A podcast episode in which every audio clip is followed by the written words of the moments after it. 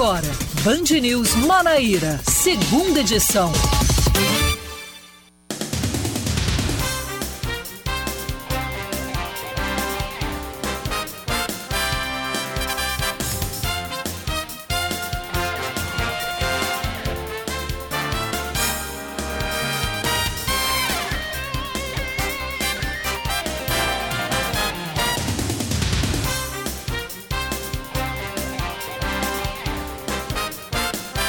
Agora são cinco horas e três minutos na capital paraibana, cinco e três. Boa tarde para você, ouvinte aqui da Band News, que está sintonizado conosco na cento e três ponto três F M. Eu sou Oscar Neto e a partir de agora me junto à programação da Band News para é, trazer para você as principais informações locais aqui do nosso estado. Comigo está a Sueli Gonçalves, que também já estava com você durante a tarde de hoje e vai é, me acompanhar também com as principais informações. Sueli, muito boa tarde. Boa tarde, Oscar, seja bem-vindo, você que chega agora é, para dar seguimento à nossa programação. Boa tarde você também, nosso ouvinte, obrigada pela sua audiência durante toda essa tarde, mas segue com a gente que está só começando o Band News Manaíra, segunda edição. cinco horas e quatro minutos, vamos com as principais informações desta terça-feira, vinte e seis de abril de dois mil e vinte e dois. O presidente do P T na Paraíba, Jackson Macedo, minimiza a declaração do ex-presidente Lula sobre não recusar votos. Na manhã de hoje, o pré-candidato à presidência disse que não tem veto a ninguém no estado e que vai conversar com todo mundo. Citou o governador João Azevedo, a vice-governadora Lígia Feliciano e o senador Veneziano Vital do Rego. Ambos estarão em palanques diferentes nessas eleições. De acordo com Macedo, a projeção é para que o partido esteja na base da candidatura de Veneziano, que o P T no estado estará neste palanque e que é ao lado de Veneziano que Lula vai ficar. Jackson completou ainda que espera que todos os filiados possam seguir esse entendimento. O Conselho de Ética da Assembleia Legislativa poderá ficar de olho nos deputados faltosos. A ausência recorrente de alguns parlamentares tem incomodado os deputados mais assíduos, que reclamam da falta de quórum para a votação de matérias durante a sessão ordinária. O deputado João Gonçalves foi um dos que demonstrou descontentamento e afirmou que, pelo regimento interno da Casa, alguns faltosos já deveriam Eh, teriam que ter perdido seus mandatos, teriam os mandatos cassados. O deputado destaca que os parlamentares não podem abandonar a AL para realizar campanha eleitoral e completou afirmando que irá conversar com o presidente da Casa, Adriano Galdino, para analisar quais os deputados se enquadram em processo de excesso de faltas. A Justiça libera um motorista suspeito de atropelar e matar um ciclista e deixar outros três feridos neste fim de semana. O acusado passou por uma audiência de custódia hoje pela manhã e vai responder o processo em liberdade. De acordo com o delegado Alexandre Fernandes, após a localização do veículo, o motorista se apresentou à delegacia, mas foi autuado em flagrante por três lesões corporais, um homicídio culposo, além de omissão de socorro. O homem de sessenta e seis anos confessou ter atropelado os ciclistas, os ciclistas e disse que escondeu o carro após o acidente. Esse, esse caso aconteceu no último domingo na rodovia P B zero zero quatro, que liga os municípios de Cruz do Espírito Santo e Santa Rita. A Secretaria de Saúde da Paraíba alerta para o crescimento de casos de arboviroses, que são as doenças causadas pelos mosquitos, mosquito da dengue, o Aedes aegypti. De acordo com a Secretaria Estadual de Saúde, sessenta municípios estão com incidência alta, que é acima de trezentos casos, o que indica surto, e seis municípios têm óbitos em investigação, que são eles Patos, Mulungu, Mulungu, Jericó, Serra Branca, Boa Ventura e Queimadas. Desde a publicação do boletim epidemiológico no início de abril até o momento, foram registrados mais de três mil casos prováveis de dengue, que agora passam a ser seis mil setecentos e setenta e três. Já para a chikungunya, foram mais de dois mil, chegando a quatro mil quatrocentos e sessenta e quatro casos prováveis agora, e também a Zika, totalizando cento e noventa e três. A Secretaria Estadual de Saúde lembra que é fundamental que a população esteja sempre atenta à sua residência, mantendo os cuidados com qualquer meio que acumule água. E hoje tem decisão, tem semifinal do Campeonato Paraibano. Botafogo da Paraíba e Nacional de Patos se enfrentam e vão decidir quem vai ser o finalista do Paraibano. Na partida de hoje, o Belo e o Canário do Sertão se enfrentam pelo jogo de volta das, das semifinais do Campeonato Paraibano. No primeiro jogo foi três a um para o Canário do Sertão, lá no estádio José Cavalcante, foi três a um, e nessa partida de volta o Belo tenta reverter essa situação. Hoje um jogo cheio de expectativas, um jogo que vai compor, vai contar com a, com a, com a presença de um quadro da FIFA, os juízes, o, o árbitro e toda a equipe da arbitragem será é, da FIFA por conta do, do gol irregular na partida passada, em que o Canário marcou um gol de mão e mesmo assim o juiz validou. Essa partida vai acontecer às oito e quinze no estádio Almeidão, em João Pessoa, e, as, e além da vaga na, na decisão, também tem muitas outras coisas em jogo, tais essas como eu acabei de, de comentar. Eu sei que o clima no Cristo é de festa. Já tem gente colocando bandeira em janela, todo mundo sabe que o Almeidão fica no Cristo. Cristo e Rangel é onde tem-se mais o foco das torcidas do Botafogo. Então a, a, a movimentação já é intensa por lá, já tem helicóptero sobrevoando o estádio Almeidão para fazer aquela segurança, e a gente espera que a partida de hoje seja a mais pacífica possível, que tudo seja resolvido dentro das quatro linhas, que é o mais importante. É bom, Oscar, que seja realmente assim, porque a gente sabe que o jogo de ida ele não foi nada tão simples. Antes mesmo do jogo acontecer, já tinha um embate Exatamente. entre o Botafogo e o Nacional de Patos com relação à questão da, da presença de torcedores do Botafogo. Teve toda a questão de que eles não pediram antes, e o, o Nacional de Patos disse que não, não dava mais, o estádio era pequeno. Uhum. Depois, durante o jogo, teve a questão da arbitragem, com gol que foi validado, mas foi nítido para todo mundo que viu, que foi feito com a mão. Teve a questão também da falta d'água Exatamente. dentro dos vestiários. Então, assim, muitas polêmicas, além é, a partida mesmo do futebol. Então, a gente espera que hoje seja tranquilo, que não tenha nenhum problema. Até agora, pelo menos, não teve maiores movimentações, além da presença dos árbitros FIFA, que, dos árbitros FIFA que vão apitar, apitar o jogo hoje, né? Exato. São cinco horas e dez minutos. Band News. Tempo. Diferente de ontem, ontem, quando era por essas horas, tinha muitas nuvens no céu e eu tinha aquela sensação de que ia chover. Bastou você, Sueli, ir embora às seis, às seis da noite, e caiu um toró na capital paraibana que ninguém esperava. Da, de todas as regiões registraram chuvas, se foi na orla, se foi na, na parte central da cidade, se foi na zona sul. Foi muita chuva ontem, a, contrariando também a previsão da Climatempo. Hoje, a Climatempo mudou. Diz que pode chover a qualquer hora, não vai se comprometer com o tempo em João Pessoa hoje. Não a... dá nem para se comprometer, Oscar, é tão inconstante. A temperatura chegou à máxima dos trinta e um graus e a mínima foi de vinte e três. Nesse momento, na capital paraibana, o termômetro está na casa dos trinta graus. E Campina, como é que está a situação, Sueli? Mais frio, acredito eu. Não tanto. Ontem estava, vocês se lembram que estava vinte e seis, a gente Foi. até, nossa, deve estar tá muito bom. Hoje está vinte e oito. Então está uma temperatura normal para Campina Grande. Quente, pode-se dizer, né? Uhum. vinte e oito com sensação térmica de vinte e nove. E tem previsão de chuva para essa noite em Campina Grande. Os termômetros é, prevêem a mínima de vinte e um, a máxima de vinte e nove, então está quase na máxima para o dia de hoje. Então, Campina Grande não está muito diferente de João Pessoa para o dia de hoje, né? E ontem, você falando com, com relação foi eu sair, eu cheguei em casa. Quando eu cheguei em casa, tiro a bolsa assim, botei na cadeira, começou a chover. Eu, eita! Muita sorte, viu? Muita chuva. E eu dava de moto, né? Exato. cinco horas e doze minutos, é a hora de você, ouvinte, participar conosco, de mandar a sua participação no nosso WhatsApp nove nove um um um nove dois zero sete, nove nove um um um nove dois zero sete. Nosso ouvinte Valmima, motorista de aplicativo, comenta aqui sobre política. Ele diz que é filiado ao P D T e garante que Lígia Feliciano não apita, ou seja, não tem mais a força que Lígia tinha no comando do partido após a saída até do seu filho, Gustavo Feliciano, da presidência do P D T estadual. Obrigado, Valmir, pela sua participação. E até da saída, né, do, do esposo, Damião Feliciano, que agora é do União Brasil. Uhum, exato.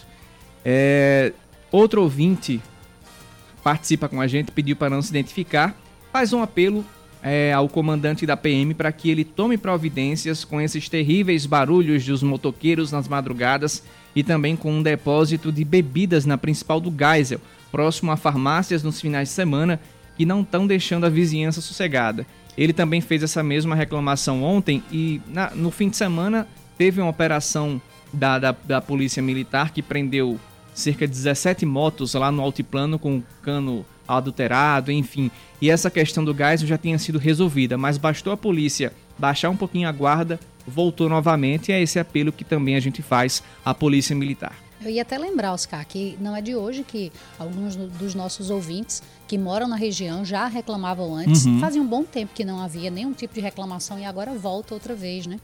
Exatamente. cinco e treze, vamos dar prosseguimento ao nosso jornal enquanto você, ouvinte, participa através do nosso WhatsApp. nove nove um um um nove dois zero sete. Vamos falar de eleições.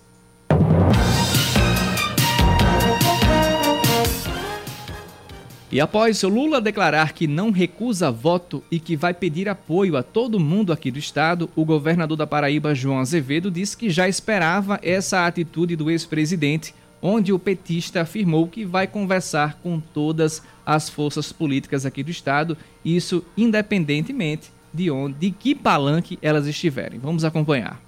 Eu, na Paraíba, eu estou feliz com a minha situação. com a minha situação lá, porque tem muita gente boa querendo trabalhar conosco, querendo fazer aliança. Então eu, eu vou tentar na Paraíba, eu preciso ir na Paraíba, e eu vou conversar com todo mundo. Eu não tenho veto a ninguém, quero conversar com as pessoas, sou amigo da vice-governadora, conheço menos o governador, mas ele entrou no P S B, sou amigo do Veneziano, sabe, tenho muitos amigos no P M D B, sou muito amigo do Ricardo Coutinho, então eu quero chegar lá e fazer uma conversa com todo mundo. Na verdade, essa é a fala do ex-presidente Lula, em que ele disse durante uma entrevista coletiva a youtubers e veículos independentes que no processo eleitoral o que importa é ganhar e não saber mais ou menos com quem conversa. Agora a gente acompanha a fala do governador João Azevedo comentando essa estratégia de Lula. Eu não recuso o voto. Não venha perguntar, ah, o cara votou no Bolsonaro, mas o cara era malufista, mas o cara não tem problema, é eleitor, tem título, vai votar, de preferência vote em mim. E se for preciso pedir apoio para todo mundo, eu peço apoio para todo mundo, porque no processo eleitoral o que importa é a gente ganhar as eleições, tá? Mas isso não é problema não, e, e pode ficar certo que nós vamos continuar tratando o Nordeste com um respeito extraordinário. Na verdade são duas falas de Lula sobre toda essa repercussão de hoje. O presidente da, do P T na Paraíba, Jackson Macedo, minimizou as declarações do ex-presidente. Segundo Macedo, não existe veto do ex-presidente a ninguém na Paraíba. Ele pode ter até cinquenta palanques, mas a projeção de Lula é para que o partido de Lula não, do, do presidente estadual do P T, é para que o partido esteja na base da candidatura do senador Veneziano Vital do Rego, do M D B.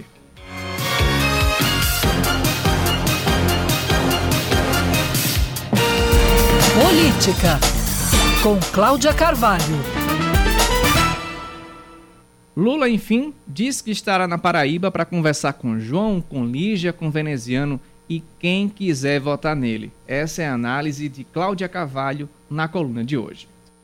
Luiz Inácio Lula da Silva já apanhou muito da política. Foi o suficiente para aprender lições básicas de como não meter os pés pelas mãos e perder votos sem necessidade. Na manhã dessa terça-feira, em uma entrevista que o presidenciável do P T concedeu a alguns youtubers e jornalistas chamados independentes, ele foi questionado sobre o dilema na Paraíba. Aqui, o Partido dos Trabalhadores anunciou o apoio ao senador Veneziano Vital do Rego, do M D B, para o governo. Mas o atual governador, João Azevedo, que é do P S B e disputa a reeleição, já disse há muito tempo que votará e pedirá voto para Lula. Com tantos apoiadores, o ex-presidente ainda não veio por aqui, mas hoje disse o que era esperado de um político experiente e doido para vencer a eleição e voltar à cadeira confortável do Palácio do Planalto. Lula garantiu que visitará a Paraíba e que vai falar com todo mundo. A frase de Lula foi: "Na Paraíba eu vou conversar com todo todo mundo, não tenho veto a ninguém, quero conversar com as pessoas. Sou amigo da vice-governadora, conheço menos o governador, mas ele entrou no P S B, sou amigo de Veneziano e sou muito amigo de Ricardo Coutinho. Então eu quero chegar lá e fazer uma conversa com todo mundo. E se for preciso eu pedir apoio para todo mundo, eu peço, porque num processo eleitoral o que importa é a gente ganhar as eleições. Lula escolheu bem as palavras. Repare, ele não disse que o candidato dele ao governo na Paraíba era veneziano, mas afagou o senador dizendo que era amigo dele. Aliás, sem o estímulo de Lula, Veneziano dificilmente teria topado essa parada. Mas agora vai ter que dividir o candidato a presidente com João Azevedo, o que não é exatamente uma surpresa para a maioria dos analistas políticos. Com Geraldo Alckmin como vice, como é que Lula iria evitar a proximidade com João? Ele nem teria motivo para isso. Não seria absurdo pensar que essa chapa encabeçada pelo M D B da Paraíba foi pensada para ceder a vaga de senador a Ricardo Coutinho, já que ele e João não poderiam estar juntos numa mesma majoritária. Lula prometeu a visita à Paraíba, mas não citou data. Disse apenas que aqui tem um problema bom, que é o de acomodar os apoios que querem lhe dar. E comparou esse dilema ao de um técnico de seleção que tem muitos craques e precisa escolher quem escalar para o time. O difícil por aqui, Lula, é que os egos de alguns políticos da Paraíba são maiores do que o de muitos astros que sonham com a camisa canarinho. Como diria Raul Seixas, é muita estrela para pouca constelação.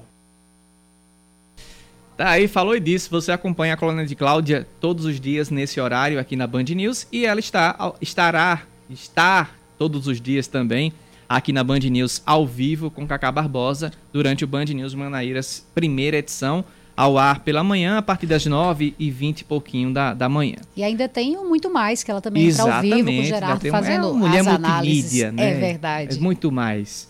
cinco e dezenove, agora a gente viaja até Brasília, porque começou hoje mais uma edição da Marcha em Favor dos Municípios. O evento conta com a presença de prefeitos e políticos de todas as esferas para debater as demandas das cidades. Quem traz os detalhes é a nossa repórter Fernanda Martinelli. Boa tarde a vocês, boa tarde a todos. Nós estamos aqui no Centro Internacional de Convenções do Brasil, onde acontece a marcha em favor dos municípios. São mais de cinco mil prefeitos que se encontram aqui na capital federal. Aqui atrás nós temos um painel onde acontece o atendimento técnico em vários setores para os prefeitos e aqui eles buscam um auxílio para melhorar a qualidade em relação às prefeituras municipais. Muitos políticos estiveram aqui presentes na manhã de hoje, na abertura. Estiveram presentes o presidente da Câmara, Arthur Lira, do Senado, Rodrigo Pacheco, e também o presidente da República, Jair Bolsonaro, que falaram sobre a interação entre as prefeituras e o governo federal, além do Congresso Nacional. Quem também está aqui em Brasília é a deputada estadual Camila Toscano. Ela falou sobre a importância desse tipo de evento e também sobre as demandas dos municípios paraibanos e a busca pela solução dessas necessidades. Eu acho que a marcha é um momento onde os prefeitos podem interagir entre si, conversar, saber um pouco da realidade dos prefeitos, não só do nosso estado, mas do Brasil como um todo. Pensar como o governo federal vai ajudar esses municípios, como a gente vai viver a realidade do nosso país, porque indiretamente reflete, diretamente, na verdade, reflete nos municípios. É, então a gente, é um momento importante de interação de prefeitos, interação com deputados, interação do Brasil inteiro nesse momento, de trabalhar pelos municípios, né, que é a nossa base, que é onde estão as pessoas, onde chega, onde as pessoas precisam e batem as portas dos prefeitos. Então nada mais importante do que está debatendo hoje aqui, esse momento. Então super importante a marcha, extremamente organizada. O evento acontece durante todo o dia de hoje. Hoje está marcado uma sabatina com dois candidatos à presidência da República, Simone Tebet e também André Janones, e amanhã outra sabatina deve acontecer, dessa vez com Ciro Gomes e João Dória. Dois presidenciáveis ainda não confirmaram presença em relação a esse encontro com prefeitos, que é o presidente da República Jair Bolsonaro, candidato à reeleição, e o ex-presidente Lula. A marcha dos prefeitos é finalizada na próxima quinta-feira. Até lá, os prefeitos vão poder participar de palestras e de reuniões com o presidente da Confederação Nacional dos Municípios, Paulo Zilkowski, que nesse momento está coordenando os debates em relação aos municípios. Volto com vocês. cinco e vinte e dois, já já voltamos com o segundo bloco. cinco horas e vinte e três minutos, chegando com o segundo bloco do Band News Manaíra, segunda edição, e já trazendo os destaques desse bloco para você. A Polícia Militar apreende uma carga com mais de setecentas caixas de cigarros contrabandeados na madrugada de hoje, na cidade de Lucena, que é no litoral norte da Paraíba. O material estava em uma casa que era a base principal na rota dos contrabandistas. Na ação, que aconteceu a partir de denúncias, foram apreendidos dois caminhões, duas vans e presas quatro pessoas. O material foi levado para a sede Do, da Polícia Federal em João Pessoa, e os policiais continuam as buscas pelo barco que trouxe a mercadoria contrabandeada. E a Câmara Municipal de João Pessoa aprova um reajuste de dez por cento para servidores da casa. Ah, o presidente da instituição, vereador Dinho, destacou que houve uma extensa negociação que resultou nesse reajuste. Além desta aprovação, os parlamentares votaram outras quatro matérias, sendo três projetos de lei e um projeto de decreto legislativo. Um destes aprovados foi de autoria do vereador Júnior Leandro, que regulamenta o repasse aos agentes comunitários de saúde e aos agentes de combate a endemias, do incentivo financeiro adicional, aumentando de trinta para noventa dias o prazo para os afastamentos e licenças que impeçam o recebimento do repasse por parte desses agentes. A Secretaria de Saúde da Paraíba realiza no próximo sábado o dia D para as campanhas de vacinação contra o sarampo e a gripe. Em João Pessoa, a ação acontece no Busto de Tamandaré, na Praia de Tambaú, das oito da manhã ao meio-dia. Para o sarampo, o público-alvo é composto por crianças de seis meses a menores de cinco anos e trabalhadores de saúde. Já para a gripe, o público-alvo é de idosos acima de sessenta anos, trabalhadores de saúde e crianças a partir de seis meses. Diferença no preço da carne. A diferença no preço da carne chega a sessenta e três reais, quase sessenta e quatro reais, em feiras livres e supermercados da capital. Os valores foram divulgados depois de uma pesquisa realizada pelo Procon. O filé bovino pode ser encontrado por trinta e cinco reais no Mercado Central e quase noventa e nove reais. O carro tem um centavo, um centavo. Vamos arredondar noventa e nove reais em um hipermercado no bairro do Aeroclube. Olha só a disparidade. Olha só, para acabar até com o preconceito do povo. Não, não gosto de ir para mercado, não, não sei o quê. Olha o quanto você... É... É, economiza, né, Sueli Gonçalves? E vale até aquela questão, diz, ah, mas se eu for sair de onde eu moro, do outro lado da cidade, vai gastar gasolina? Nem dá. Nem Esse dá. valor aqui não, não chega é, nem perto gente. da diferença. trinta e cinco para noventa e nove dá sessenta e quatro reais. É muito é dinheiro. É muito dinheiro. Dá para comprar três. É, dá para comprar três, exatamente. A picanha nacional tem uma diferença de cinquenta e quatro reais, com preços entre trinta e cinco reais, também no Mercado Central, a oitenta e nove reais em um supermercado no bairro da Torre, que é mais perto. Quem faz feira na Torre, minha gente, faz feira aqui no Mercado Central. E tem o Mercado da Torre também ao lado, que você pode dar aquela pesquisada. Já a maminha está por trinta reais no Mercado Central e setenta e um reais no bairro da Torre. O Procon coletou preços em dezoito estabelecimentos entre supermercados e açougues de mercados públicos da capital paraibana, trazendo preços de cento e quatro tipos de carnes bovina, suína, frango, bacon, linguiça e ovos. Você pode acompanhar essa pesquisa no site do Procon Municipal, que eu vou trazer agora, que são muitos itens, são muitos locais. O Procon Municipal está no joão pessoa ponto p b ponto gov ponto b r, onde você pode acompanhar essas pesquisas ou ir direto procon j p ponto p b ponto gov ponto b r, procon j p ponto p b ponto gov ponto b r. Notícias agora do esporte. O meia Dione ignora vantagem, quer campinense alerta contra o Souza para chegar na final. No confronto de amanhã no Amigão, a, o camisa dez rubro-negro quer, junto com seus companheiros, fazer um bom jogo e conquistar mais uma vitória. Entretanto, ressaltando a qualidade do adversário, o atleta diz que, caso seja necessário, pode colocar o regulamento embaixo do braço na reta final dos cento e oitenta minutos da semifinal. O jogador foi o autor do gol da vitória sobre o Souza na última quarta-feira, no Marizão, e deu a vantagem ao campinense de poder empatar no jogo de volta das semifinais para se garantir na decisão do Campeonato Paraibano.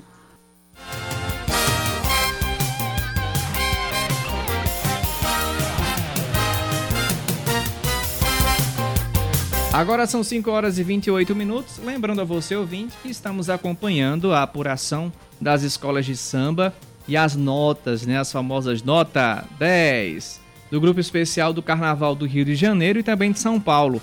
É, a nossa equipe está distribuída tanto na capital fluminense, com Isabelle Rangel, com as informações direto da Sapucaí, Juliana e a Maoca registra a movimentação no A M B. A reportagem também acompanha de perto os detalhes nas quadras do Rio de Janeiro. Leandro Macaxeiro está na Grande Rio, que agora lidera é, essa apuração das notas, até pela, pela torcida que se encontra na quadra da Grande, da Grande Rio. Já os próprios, é, os próprios integrantes já esperavam que a escola fosse ter essa nota alta, porque se você for comparar... É, a, a Band passou, várias emissoras também passaram pela, pelas quadras das escolas. A Grande Rio vem com uma confiança muito grande para ser campeã novamente, no caso, né? Foi, foi a Grande Rio a campeã do último.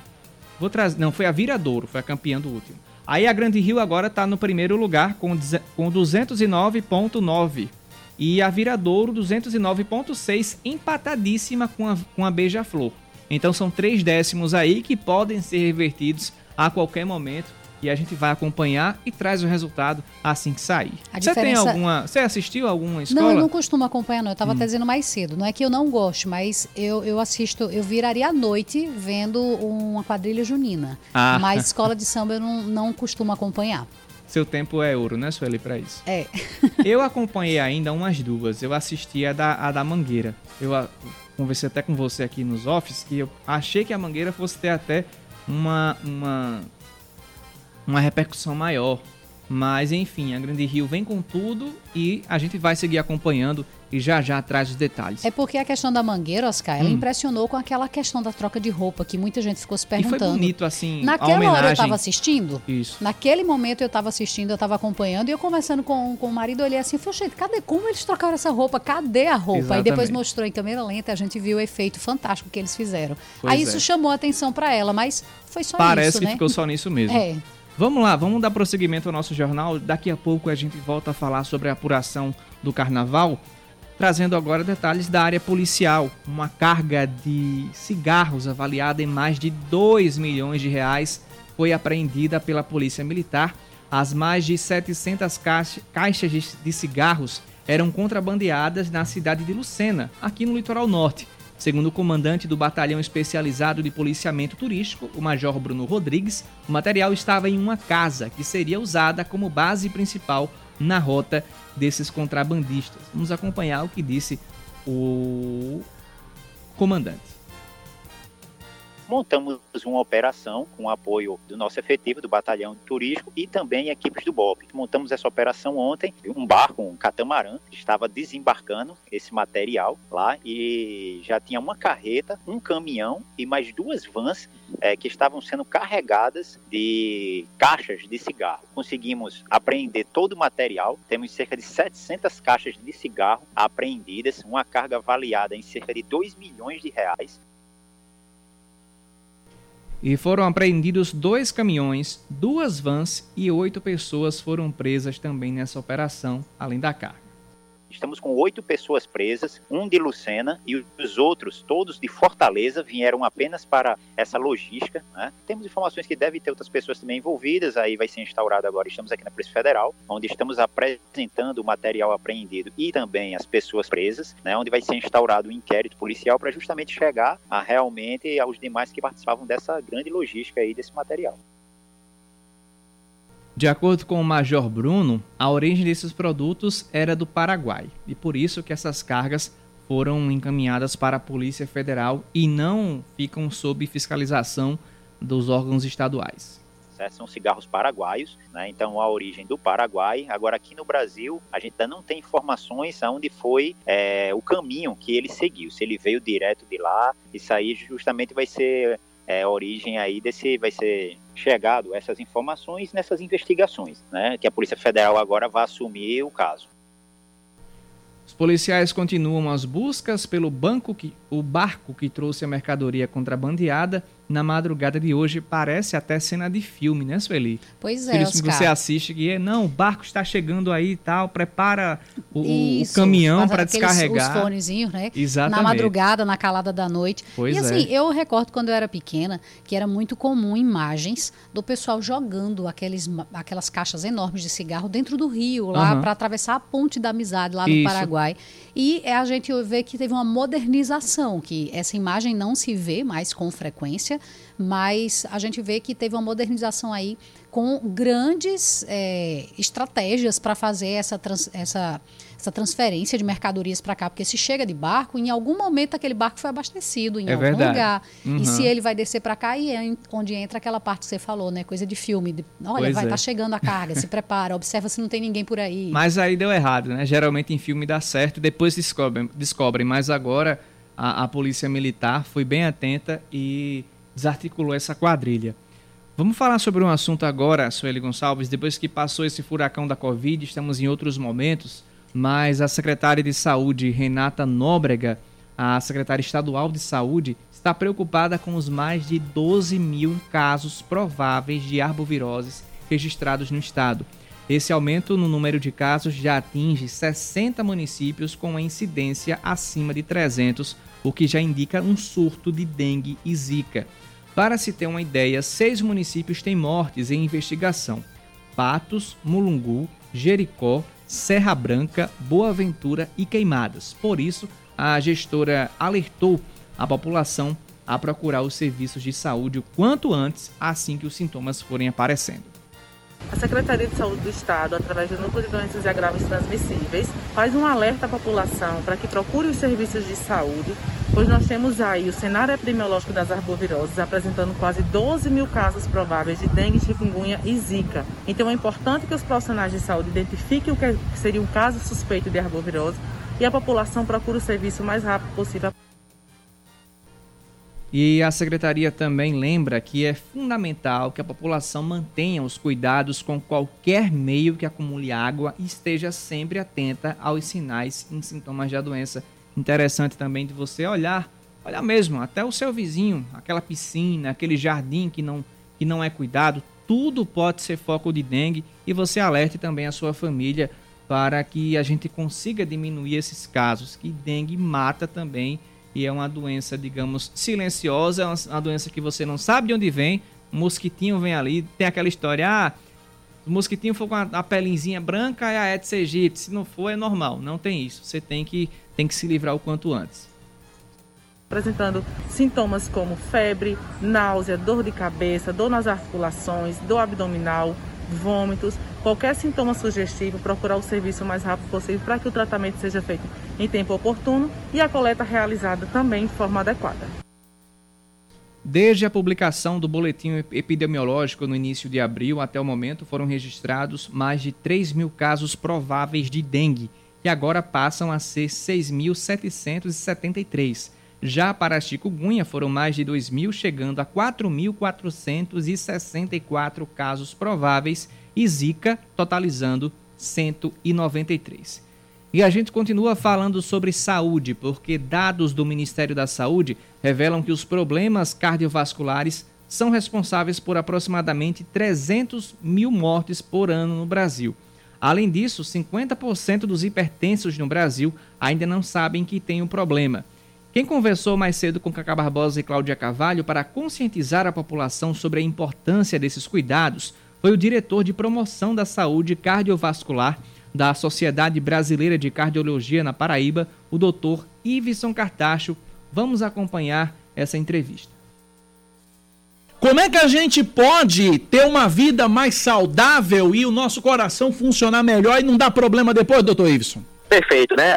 Hoje é um dia especial para a gente da cardiologia, porque a gente precisa fazer uma reflexão muito importante sobre a hipertensão, né? E, e falando de hipertensão, a gente tem várias medidas que podemos é, adotar no nosso dia a dia para poder evitar, fazer a prevenção. E como você perguntou, são hábitos saudáveis de vida. Então é fundamental, né, uma alimentação saudável, é fundamental o controle dos fatores de risco que estão associados à hipertensão, como a obesidade, né, a cessação do tabagismo, é, evitar o abuso, né, do, do álcool, né, e uma coisa também muito importante, como a gente sabe que a hipertensão é uma doença extremamente silenciosa, né, geralmente a primeira manifestação vai se dar diante de uma complicação, e às vezes uma complicação grave, né, como um A V C, um infarto, né, ou, ou até uma insuficiência cardíaca. Então é fundamental, como ela é silenciosa, que a gente faça uma busca ativa. Então a gente pede que a população, mesmo que não sinta nada, mas tenha o hábito de fazer o acompanhamento regular, né, de fazer seu check-up, de procurar o médico generalista, de procurar seu cardiologista, para poder avaliar como é que como é que a saúde vai, né? Para ver como é que está a pressão arterial, para ver como é que estão as taxas de glicose, as taxas de colesterol. Então o caminho é esse, é você ter uma busca ativa, não esperar acontecer o pior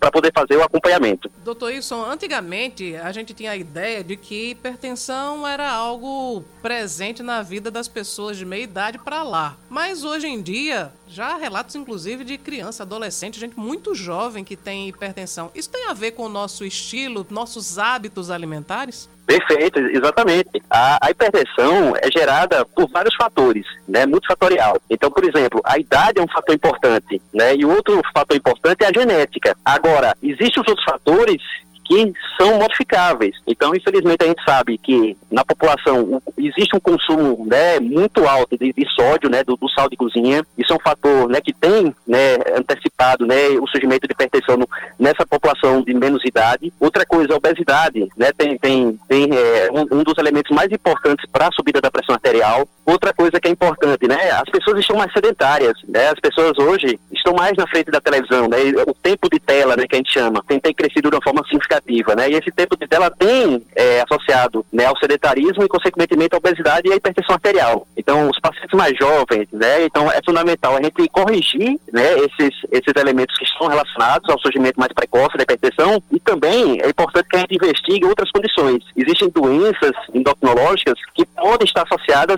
à elevação da pressão arterial nessa, nessa população mais nova. É, então, por isso que é fundamental que haja essa avaliação. Mesmo, mesmo em crianças, né? Principalmente crianças obesas e crianças que têm o histórico familiar. Pois não. Dentro de tudo que o senhor está colocando aqui, e aí me acendeu um, um, um alerta aqui, eu vou, vou, vou lhe questionar.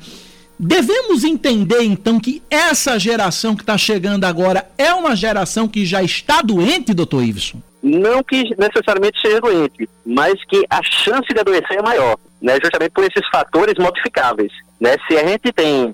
É, a, a, adotado, né, a, é, é, hábitos de vida saudáveis, né, o que a gente na consulta a gente chama de M E V, né, que é mudança de estilo de vida, a gente reduz a chance, né, do aparecimento dessas doenças crônicas. Então, eu acho que a melhor resposta é, é, na verdade, a chance aumenta na medida que a gente não adota essas medidas, né, de saúde. Ô, ô, doutor, como é que a gente pode, é, o cidadão que nos ouve nesse momento e que não tem acesso a plano de saúde ou assistência médica particular, como é que se consegue fazer exames periódicos do coração, por exemplo, usando at- at- através do SUS, do Sistema Único de Saúde, doutor? Muito bem.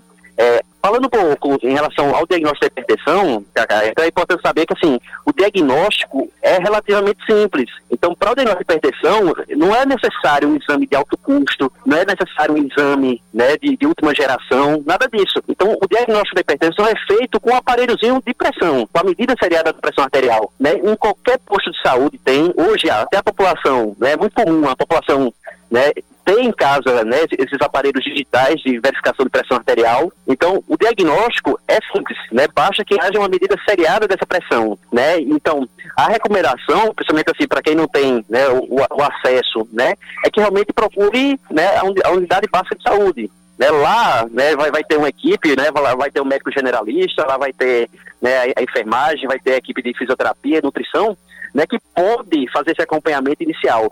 E claro, né, fechando o diagnóstico de hipertensão mais severa, e aí se direcionar para, né, o especialista. É uma coisa interessante que, assim, é, é muito comum a hipertensão. Então, trinta por cento da população mundial tem hipertensão arterial. Então, é uma doença que deve ser tratada por médicos generalistas. Cláudia Carvalho. Doutor Ivison, uma vez hipertensa, a pessoa pode deixar essa condição caso faça essa mudança de estilo de vida? E como é que se trata a hipertensão?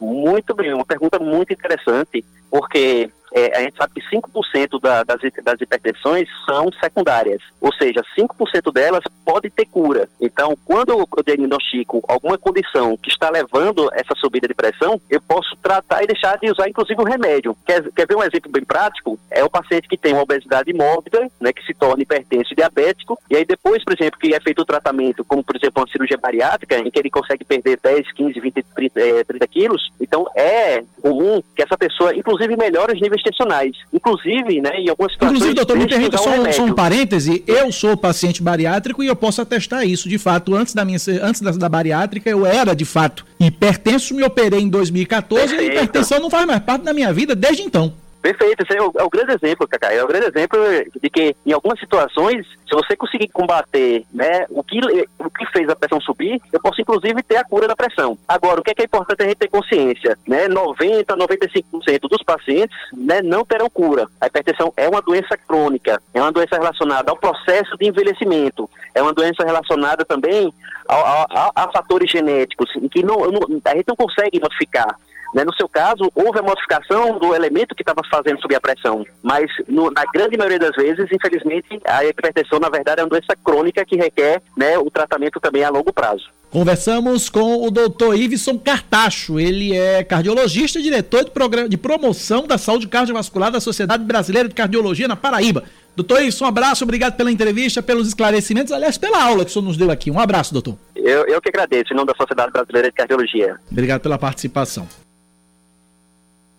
Agora cinco e quarenta e quatro, já já voltamos com o último bloco do Band News Manaíra, segunda edição.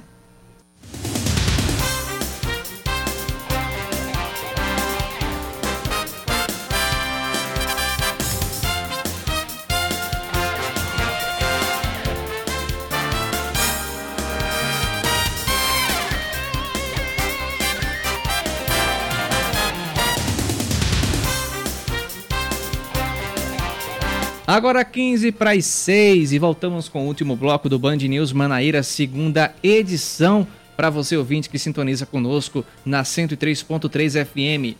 A vereadora Eva Gouveia apresenta um pedido de licença de cento e vinte e um dias da Câmara de Campina Grande. Com a saída dela, o primeiro suplente, Pimentel Filho, retorna à condição de vereador.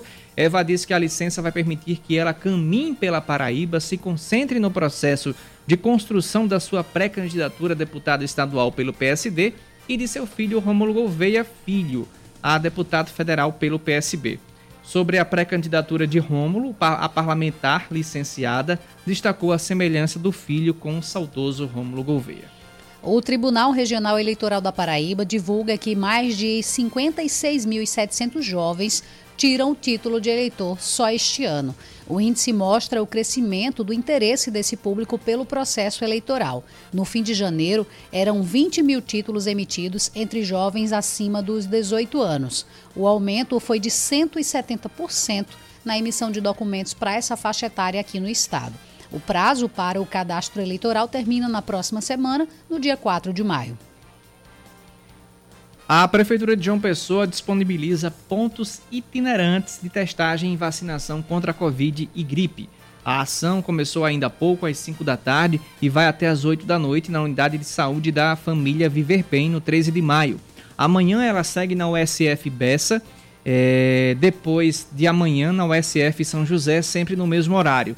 Não é necessário realizar agendamento para fazer o teste da Covid e nem para tomar as vacinas, que vai facilitar ah, o acesso da população à testagem e aos imunizantes. No momento, a vacina que previne contra a gripe é destinada apenas aos idosos acima de sessenta anos e trabalhadores da saúde. Para a Covid, serão disponibilizadas todas as doses dentro do esquema de imunização de cada público.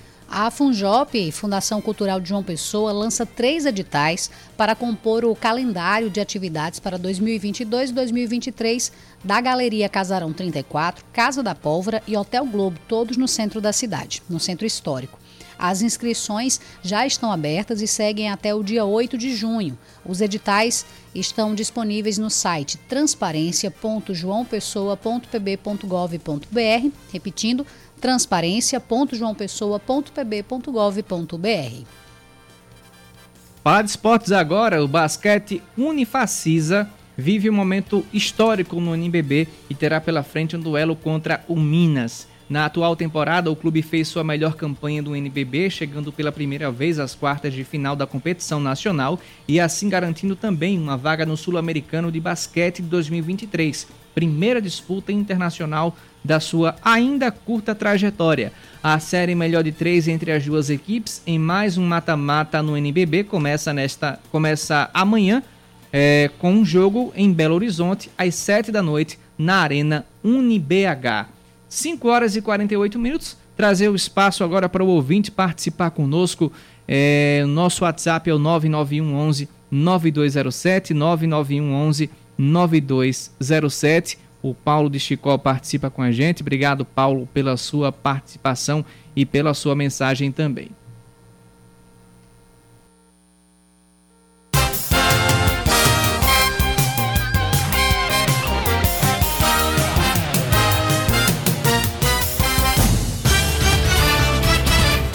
Pois é, saiu o resultado do Carnaval do Rio de Janeiro. Grande Rio é a grande campeã do, do Carnaval do Rio.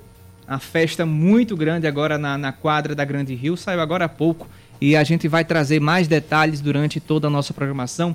As nossas equipes aqui da Band News, no caso no Rio e em São Paulo, estão distribuídas tanto no A M B quanto na Sapucaí, trazendo as informações dessa apuração. Então, temos aí é, a Grande Rio como campeã do Carnaval dois mil e vinte e dois do Rio de Janeiro. Trazer só detalhes do enredo da, da Grande Rio. A Grande Rio que trouxe vários artistas, desfilaram pela, pela Grande Rio, ex-B B Bs, tinha cantores, é, enfim.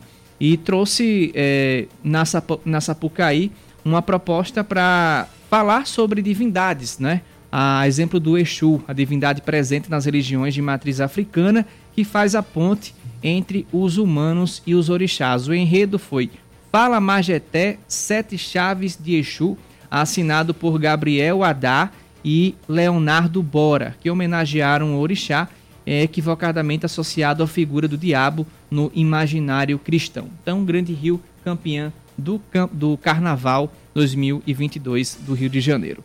São cinco horas e cinquenta minutos e a gente fala sobre esportes agora. Esportes, com Ellison Silva. Problema familiar. O Souza caiu de rendimento nas últimas partidas e uma eliminação no Paraibano pode causar um problema na família. Os jogadores estão querendo mandar mais que o treinador Tardelli Abrantes, sobrinho do presidente do clube, que o Aldeone Abrantes, que pode ter que tomar uma decisão difícil ainda esta semana. Vamos acompanhar a coluna de Ellison Silva. Às vésperas de precisar vencer o Campinense para chegar na grande decisão do Campeonato Paraibano, o Souza vive um ambiente turbulento dentro de seus muros e mudanças podem acontecer caso seja confirmada uma possível e até provável eliminação no estadual, isso porque além de ficar sem Copa do Brasil e Copa do Nordeste caso não chegue na decisão do Paraibano, o ambiente dentro do vestiário do Dinossauro do Sertão está meio confuso, é, como há muito tempo não estava. O treinador Tardelli Abrantes faz um bom trabalho e tem respaldo do presidente do clube, o seu tio Aldeone, mas a ala mais experiente do elenco, que tem uma idade muito próxima à do treinador de trinta e sete anos, está começando a querer ditar como é que andam as coisas por lá.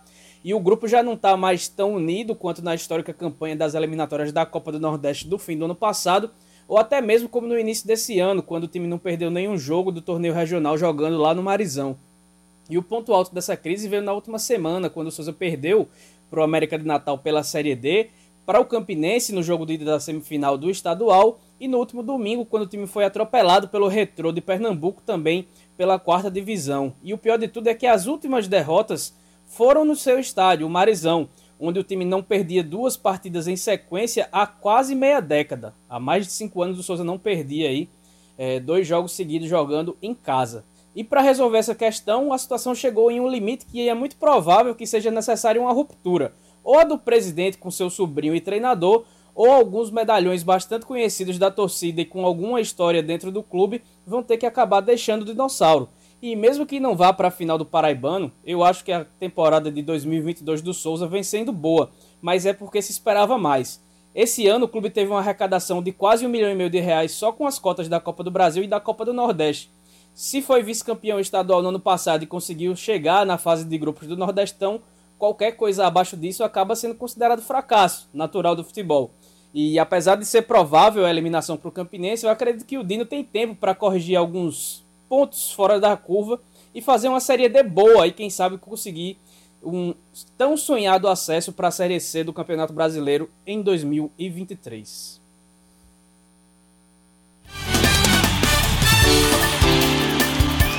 Agora, cinco horas e cinquenta e três minutos, e seguindo ainda nessa temática de esporte, Oscar, porque hoje tem clássico sul-americano pela Libertadores. Quem traz pra gente mais informações é o Bruno Camarão. O Corinthians voltou institucionalmente a falar. Dois dias depois da dura derrota para o Palmeiras no derby do fim de semana e na véspera da importante partida diante do Boca Juniors pela Libertadores, o presidente Duílio Monteiro Alves concedeu uma entrevista coletiva. O mandatário alvinegro justificou a postura silenciosa do clube, parte do movimento Futebol Sem Ódio. A campanha tem como objetivo combater as fake news, especialmente as que impactam no mundo do futebol, e o ambiente agressivo que se apresentou em tempos recentes, com episódios de agressão a atletas. Ah, não, é muito mais cômodo que aí não precisa dar explicação. A gente foi para o jogo para ganhar. O Corinthians nunca vai para um jogo pensando em perder. Então não daríamos entrevista ganhando. Não foi o resultado que queríamos. Não demos entrevista também. O apagão na comunicação começou na última sexta-feira e terminou na manhã desta segunda. Foram três dias sem publicações em redes sociais e também sem atendimento à imprensa. Duílio Monteiro Alves entende que esta luta tem de ser encampada por vários agentes do esporte. Enquanto a gente não entender, todos nós que fazemos o futebol e todos nós na nossa vida pessoal também, a gente não se mexer para combater isso, cara, é essa vida que nós vamos ter. Eu não quero. E o Corinthians tem obrigação de brigar contra isso, isso é um mal para a sociedade. O dirigente foi questionado sobre o risco de perder William na janela de meio do ano, por conta das ameaças que a família do jogador sofreu nas redes sociais. O atleta formado na base do Corinthians regressou ao clube no fim da última temporada e construiu toda a carreira na Europa. Duílio entende que não é possível qualquer um desempenhar o ofício em paz, sendo alvo de agressões, verbais ou físicas. Deu tempo de sair em defesa também do técnico Vitor Pereira. O português tem sido alvo de reclamações por parte da torcida e da imprensa em virtude das mexidas no time de um jogo para o outro. Diante do maior rival Palmeiras, muitos dos considerados medalhões ficaram fora. Para mim, é, perder do Palmeiras é pior que qualquer coisa. É, mas todo jogo do Corinthians é importante. O Corinthians entrou em campo, ele tem que entrar para ganhar. O Vitor vem tentando achar uma forma de jogar e uma mescla de jogadores mais novos com mais experientes para ele ter a qualidade e ter também a intensidade que ele procura no jogo dele. Ele ainda não achou o time ideal. Pela falta de comunicação, o Corinthians não informou, por exemplo, que além de Cássio, alguns jogadores apresentaram quadros gripais antes do derby de sábado em Barueri. William, Cantilho, Paulinho e Roger Guedes foram alguns dos jogadores afetados pelos problemas. Vitor Pereira testou positivo para a covid dezenove e deve ficar fora do banco de reservas no duelo diante do Boca Juniors pela fase de grupos da Libertadores da América. Olha só, você ouve Corinthians e Boca logo mais às nove e meia da noite com narração de Yuri Queiroga, nosso querido Yuri Queiroga, comentários de Marília Ruiz, reportagem de Aline Fanelli e no plantão Maurício Ferreira. Jogão que você acompanha hoje aqui na Band News. São cinco e cinquenta e seis do esporte, vamos para o trânsito. Seu caminho. Trânsito segue intenso, porém constante na Epitácio com as, a Rui Carneiro no sentido praia. Tem também um, uma boa fluidez no entorno do Parque da Lagoa. A Simbalb nos informa que o trânsito segue mais intenso na beira-rio, nas imediações da ladeira de acesso ao altiplano nos dois sentidos. Maior fluxo de veículos no retão de Manaíra, mas o trânsito flui constante nos dois sentidos também. Trânsito intenso, porém constante, na Epitácio com a Rui Carneiro. E você, ouvinte, pode participar conosco, pode também trazer a sua informação sobre o trânsito em João Pessoa através do nosso WhatsApp nove nove um onze nove dois zero sete, nove nove um onze nove dois zero sete é o WhatsApp da Band News e você pode participar com a gente.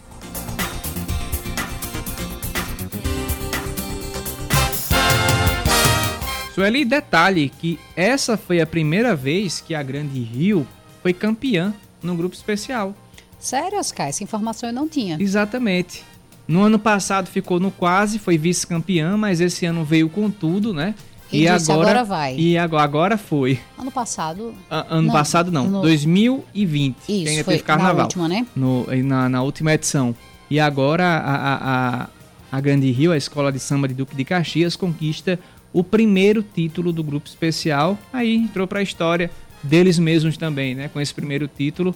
Exato. É, tão e depois... aguardado. E depois de tanto tempo sem, então aí que todas, todas as escolas estavam com essa sede para participar, para botar de volta, como diz o bloco na avenida, como, como fala um ditado, mas exatamente, ela veio preparada e acho que ter ficado na vice só incentivou mais para mostrar com que eles certeza. Poderiam. E mostrou então, o potencial, né, para eles mesmos.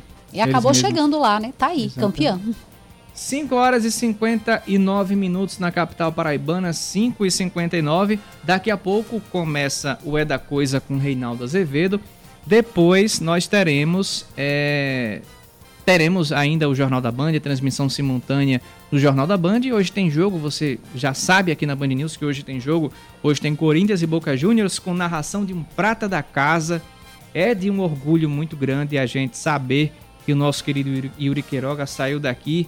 É, foi para São Paulo e já está é, atingindo, tá, é, um, digamos assim, um espaço que acho que nem ele mesmo esperava. Mas pelo potencial de Yuri, né? Pelo potencial de Yuri, todo mundo já esperava que ele fosse chegar tão rápido a um jogo, um clássico, né, da, da, da, da Libertadores da América entre Corinthians e Boca Juniors. Boa sorte para Yuri, boa sorte para toda a nossa equipe e você vai acompanhar as emoções desse, dessa partida aqui na Band News. Mandar um abraço para o nosso ouvinte Gabriel, trazer a última informação do trânsito na, na Via Expressa Padre Zé, no sentido bancários, tem trânsito intenso nesse momento. Lá vem Reinaldo, Sueli, bom descanso para você e até amanhã. Até amanhã, Oscar, obrigada pela companhia, você que também acompanhou a nossa programação, segue que ainda tem mais informação para você. Bom trabalho, Oscar. Valeu.